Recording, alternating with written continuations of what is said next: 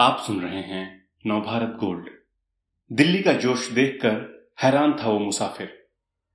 सत्रह में नादिर शाह के हिंदुस्तान पर आक्रमण के बाद डेढ़ लाख से ज़्यादा दिल्ली वालों का बेरहमी से कत्ल हुआ। दिल्ली तब भी देश की धड़कन थी, और आज भी है। कैसे उसने अपने रंगों को बचाए रखा, जानिए दिल्ली के रंग दिखाते लेख के दूसरे भाग में। ललित वर्मा। तमाम भागदौड़ और आपाधापी के बावजूद दिल्ली वाले हमेशा अपने लिए कोई न कोई ऐसी वजह ढूंढ लेते हैं, जो हालात से उपजी उदासियों पर भारी पड़ती है। वे पहली सी तरंग लिए ज़िंदगी में आगे बढ़ जाते हैं। 1737 से 1741 के दरमियान दक्कन के निज़ाम, आसफ जहाँ प्रथम के दरबारी दरगाह कुली खान को दिल्ली वालों के इसी मिजाज ने अचरज में डाल दिया था। उन्होंने इसकी तह में जाने का फैसला किया। फिर चार साल तक जो देखा और महसूस किया, उसे अपनी डायरी में लिखते रहे। अठारहवीं सदी मुगलों के पतन का शुरुआती दौर थी। सत्रह सौ उनतालीस में नादिर शाह के हिंदुस्तान पर आक्रमण के बाद हालात बहुत बदल गए थे। उसके सिपाहियों ने दिल्ली में ज़बरदस्त नरसंहार किया था। डेढ़ लाख से ज़्यादा दिल्ली वालों को बेरहमी से कत्ल कर दिया था। इस हमले से बहुत पहले और बाद के हालात पर दरगाह कुली ने रोशनी डाली है। मुरक्का पर्शियन शब्द है। इसका मतलब है एल्बम या पोर्टफोलियो। मुरक्का दहली शायद अकेली ऐसी किताब है जिसने मोहम्मद शाह के दौर की मुगलिया राजधानी दिल्ली के रहन सहन संस्कृति और सामाजिक ताने बाने को इतने महीन तरीके से उकेरा हो। ये सच में 18वीं सदी के शाहजहानाबाद का नायाब झरोखा है। उन्नीस सौ नवासी में इसे पर्शियन से अंग्रेज़ी में ट्रांसलेट करते वक्त जितनी मेहनत और शिद्दत की ज़रूरत पड़ी, उसका अंदाज़ा आप केवल किताब पढ़कर ही लगा सकते हैं। इस काम में Delhi university Zakir Hussain college, JNU जैसे अहम शिक्षा संस्थानों में पर्शियन और हिस्ट्री पढ़ा रहे प्रोफेसर के अलावा पाकिस्तान और हिंदुस्तान की पुरानी लाइब्रेरियों का भी योगदान रहा है। शानदार शब्द चित्रों के अलावा इसमें तस्वीरें, नक्शे और रेखा चित्र भी हैं, जिसने किताब को एक अहम दस्तावेज़ की तरह कीमती और दिलचस्प बना दिया है। हालाँकि इससे पहले 1926 में मिर्ज़ा मुजफ्फर हुसैन ने दरगाह कुली खान की डायरी के दिल्ली वाले हिस्से को एडिट किया था और एक किताब के रूप में हैदराबाद में छपवाया था। उसके बाद ख्वाजा हसन निजामी ने पुरानी दिल्ली के हालात नाम से इसका उर्दू तर्जुमा किया। यह अनुवाद अलीगढ़ से छपा। उन्नीस सौ इक्यासी में दिल्ली यूनिवर्सिटी के पर्शियन डिपार्टमेंट के प्रोफेसर एन एच अंसारी ने इसे फिर से संपादित किया था। दरगाह कुले खान ने उन तमाम ठिकानों को नज़दीक से समझा जो उस वक्त दिल्ली वालों के लिए आध्यात्मिक ताकत के अलावा मनोरंजन और सकारात्मक ऊर्जा के ठिकाने थे। इन ठिकानों का केंद्र था शाहजहानाबाद से कई किलोमीटर दूर बसा महरौली। संतों, पीरो, फकीरों की मजारों पर होने वाली कव्वालियाँ, उर्स और मेले दिल्ली जाने वालों को इतना भाते थे कि वे पैदल ही महरौली के लिए निकल पड़ते थे। कदम शरीफ और कदम गाहे हज़रत अली जैसे कई पवित्र स्थानों पर वे मनौतियाँ मांगते और अपनी ज़िंदगी के तमाम बोझ आस्था की पोटलियों में बाँध कर वहाँ छोड़ाते। हुमायूं मकबरे के पास अरब की सराय में हज़रत मोहम्मद के जन्मदिन पर होने वाला आयोजन शानदार था। हज़रत कुतुबुद्दीन बख्तियार काकी हज़रत निजामुद्दीन औलिया और हज़रत नसीरुद्दीन चिराग दिल्ली के दरगाहों पर भी उम्दा माहौल रहता था। तमाम आयोजन वसंत उत्सव की कड़ी के तहत होते थे।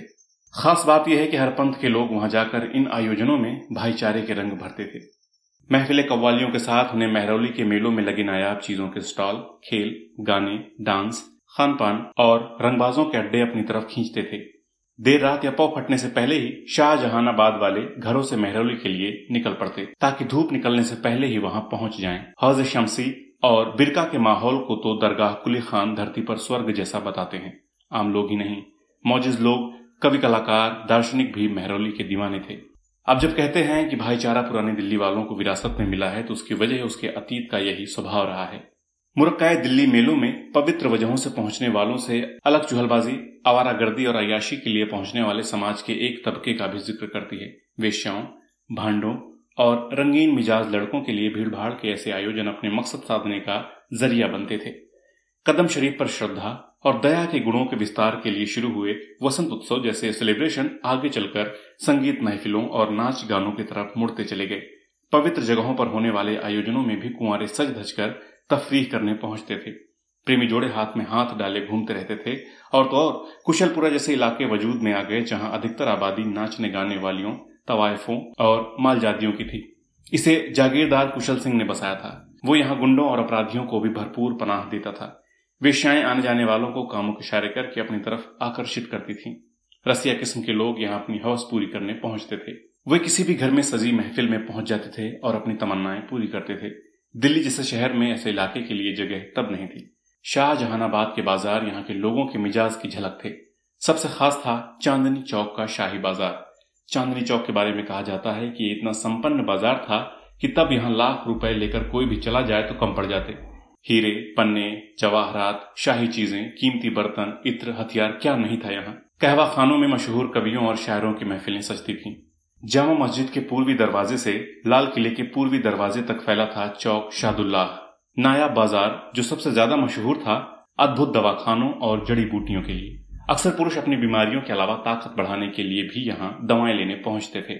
जंगलों से पकड़कर लाए भिन्न भिन्न पक्षियों का बाज़ार भी खास था। आज का मीना बाज़ार इसी का हिस्सा है। इन बाजारों के माहौल का बखान करते हुए दरगाह कुली खान ने शब्द चित्रों की जिस कारीगरी का इस्तेमाल किया है, उसका असल मज़ा लेना चाहते हैं तो आपको मुरक्का दहली पढ़नी होगी। शायरों और कवियों की एक उम्दा जमात ने दिल्ली की संस्कृति को रोशन किया था। मिर्ज़ा अब्दुल कादिर बेदिल, मिर्ज़ा मजहर जाने जहाँ और ईरान के मेहमान शायर सैयद अली हाजी का खास तौर से ज़िक्र आता है। सत्रहवीं सदी में सूफिज्म को फिर से स्थापित करने वालों में मिर्ज़ा अब्दुल कादिर बेदिल का नाम इज़्ज़त से लिया जाता है। दर्शन के नए आयाम इनकी रचनाओं में थे। दरगाह कुली कहते हैं कि इन्होंने सूफिज्म को ही फिर से खड़ा नहीं किया, बल्कि शायरी और कविताओं को नई बुलंदी तक पहुँचाया। आगे चलकर कई शायर इनके नक्शे कदम पर चले।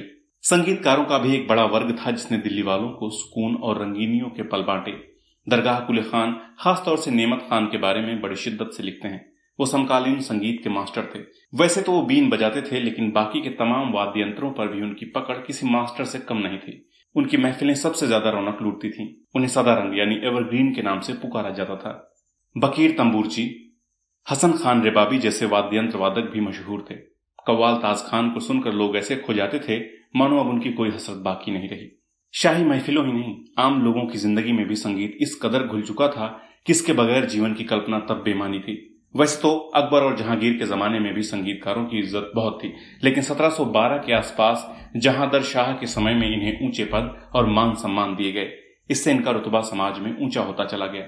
इसका एक असर यह भी हुआ कि ये संगीत की मर्यादाओं और खुलूस को दरकिनार कर अपने आकाओं की प्रशंसा बटोरने के लिए गाने लगे। इससे संगीत का स्तर भी प्रभावित हुआ और ये धीरे धीरे मज़े और मनोरंजन की चीज़ होती चली गई।